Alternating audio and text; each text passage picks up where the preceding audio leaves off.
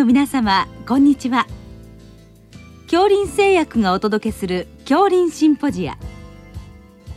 毎週この時間は医学のコントラバシーとして一つの疾患に対し専門の先生方からいろいろな視点でご意見をお伺いしております。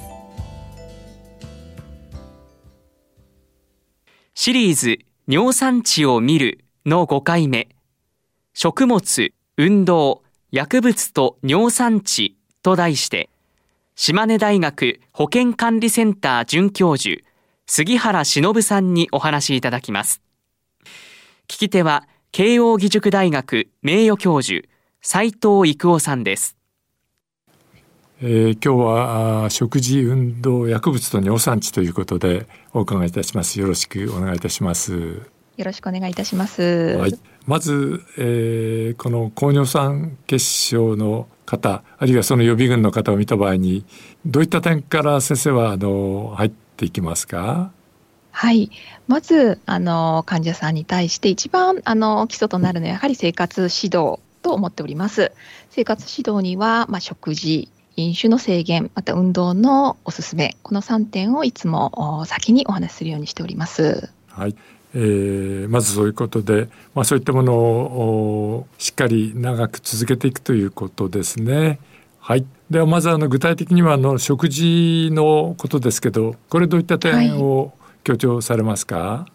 はい、食事で最も大事なのは、やはりまあ適切なカロリーをあの摂取して、まあ、体重の適正化を図るというのが一番あの根本的に必要なことだということをお伝えします。うん、それと合わせて、やはり尿酸値を上げないために、まあ、高プリン食である、まあ、魚類や魚類などの控えることや、まあ、加糖ですね、あの過剰摂取を回避したり、あとはアルコールのあの制限などまた、まあ、あのしっかりと水分を取る適切な飲水量というのをあのお話ししております。はいえー、まず目安としては体重の適正化ということで、えー、そのゴールはどういうふうに設定されてますか？はい一番最初にはやはり BMI22 をベースとした患者さん個人の標準体重というものを出しまして、まあ、そこが最終ゴールであるということをまずお示しします。それに向けてあの急激な減量などはやはり続きませんので1ヶ月3%程度の減量で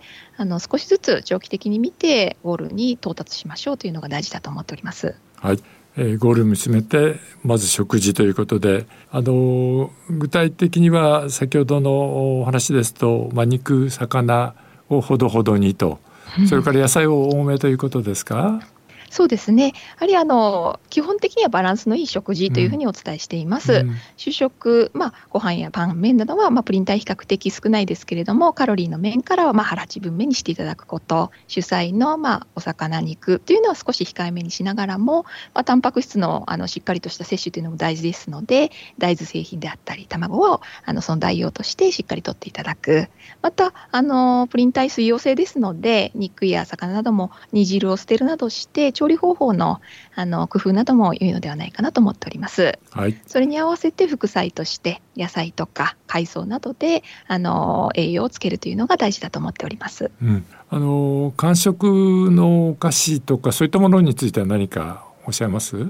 そうですね。やはり間食によるカロリー摂取というのがまあ肥満につながり内臓脂肪そしてメッツにつながりますのでそれもほどほどにという言い方をしております、うん、それから、まあ、果物甘い果物がいっぱいありますけど この辺はどうでしょう？そうですね。やはり果糖も今言われたようにカロリーも高いですし果糖の取りすぎはあの乳酸を上げてあの尿酸の高知につながりますのでやはりそれもあの制限するというふうにお伝えしています。うんそれから、まあ、皆さんが気になるあのお酒ですけどこの辺は 具体的にはどういうふうにあのおっしゃってますか、はい。はい、やはり一番大事なのはお酒のまあプリン体のまあ含有量というよりはあの毎日飲み続けるというよりはまあしっかりと休肝日をとってあのプリン体の量ではなくて摂取が重要ということをまずお話ししています。うん、その上で、まあ、お酒の種類によってまあプリン体の含有量が違いますので例えば日本酒であれば1合焼酎であれば 90ml ワインであれば1グラスビールであればまあ中瓶ですかね。500ml ぐらいというような具体的な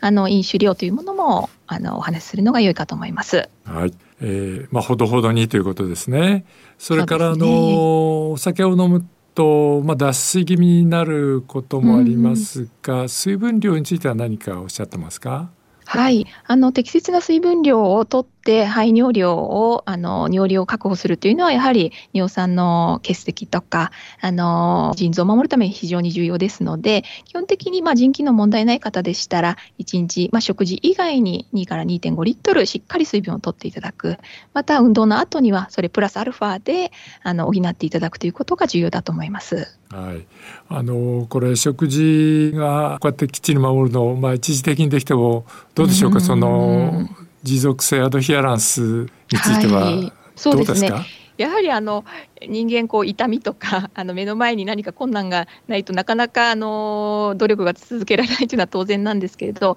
やはりまあ高尿酸血症痛風の方っていうのは、まあ、目の前のその尿酸値痛風虚佐だけではなくてこの尿酸があの将来的にやはり高血圧脂質異常症 CKD などの多数のあの疾患と合併することであったりあとはあの心血管疾患のリスクとなり得るということをお話しして、まあ、将来の自分の健康を守るのは今のあのあなたの食生活にかかっていますというような、まあ、大きな ゴールというのをお示しするのが大事かなと思っております。はいあのあれですよねあの患者さん、まあ、先生があのお話しされてるんですけど患者さん意外とこう覚えてなくてあの 何のためやってるのかなみたいなこと思ったりもどうもしてるようなんですよね。はい、まあですからそういう部分っていうのはやっぱり繰り返しお話ししていかないと忘れてしまうみたいですね。そうですよね。なんか医者側も話したつもりでも、なかなか先生言われるようにこう伝わってなかったり、忘れてしまったりっていうことは本当によくあることなので、うん、もう毎回毎回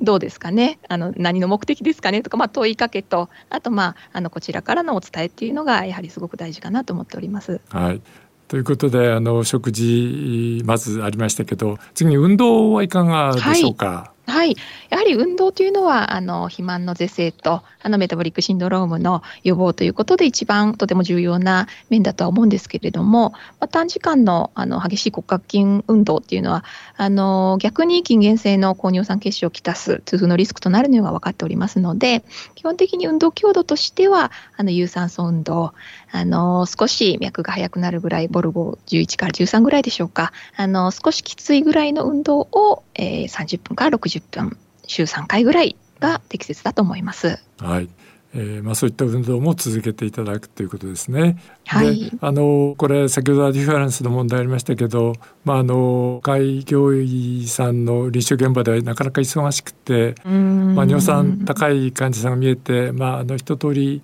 あのご説明して、まあ、何かあったら、まあ、あのまた来てください みたいな対応になりがちかなと思うんですけどその辺はやっぱり先ほど先生おっしゃったように継続的にあのつながっていくということなんでしょうかね。はい、そうですね。やはりあの尿酸はただ見えてる分だけであって、それ以外にあの高血圧糖尿病のリスクがあの大きく含んでいるということで、やはり継続的に来ていただく、通院していただく、リスクを聞いていただくということが一番重要だと思います。はい。えー、さてそれからあもう一つあの今日はあの薬との関係についてもお話しいただくんですけど、はい、まずその尿酸をこう上げ気味の薬っていうのこれどういうものがありますか？はい、尿酸値を上昇させるものとしてあのよく知られているものが利尿剤、サヤザイド系であったりルーブ利尿薬、またベータブロッコなどが言われております。その他はあの呼吸器系ですと喘息の治療薬であるテオフィリンであったり結核の治療薬のピラジナマイド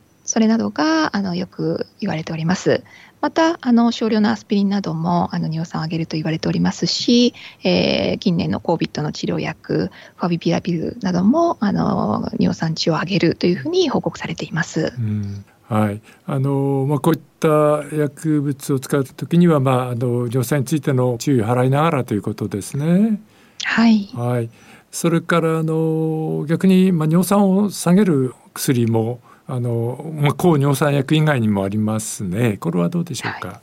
はい、あのやはり先ほどから申しまっていたように尿酸血症の方はあの合併症が多いですので合併症がある方は尿酸を下げる傾向のあるお薬を積極的に使っていきたいと思っています。具体的には高血圧薬ですと ARB のロサルタンであったりイルベサルタンまた長時間作用型のカルシウムブロッカーであるニフェジピンやアモロジピンなどはあの尿酸低下作用が報告されております、うん。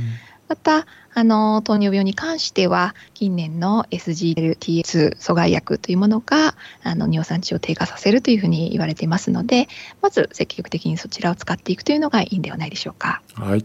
えー、まあ、こういったあの高血圧あるいは糖尿病のある患者さんではそういったものも選んで、まあ、尿酸も合わせて、まあ、コントロールできれば、まあ、さらに良いということですね。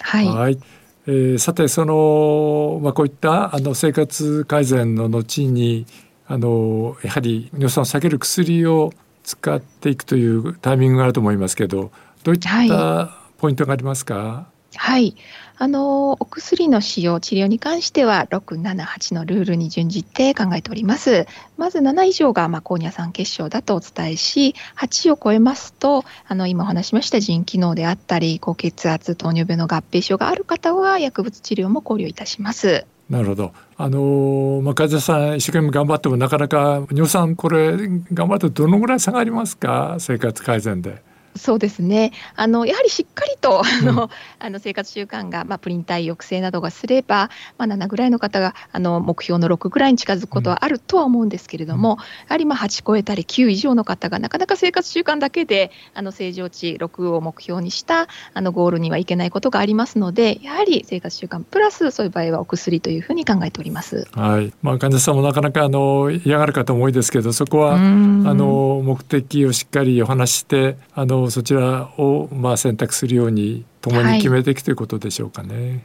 そうですね。やはり何度もお話ししながら納得していただいた上ではあの必要だと思います。はい。今日はどうもありがとうございました。ありがとうございました。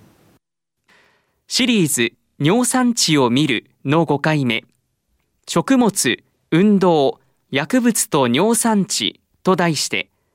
島根大学保健管理センター准教授杉原忍さんにお話しいただきました。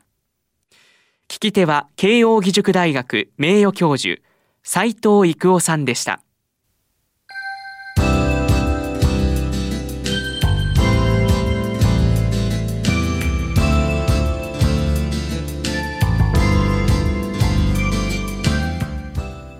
それでは恐林製薬がお送りしました恐林シンポジア来週をどうぞお楽しみに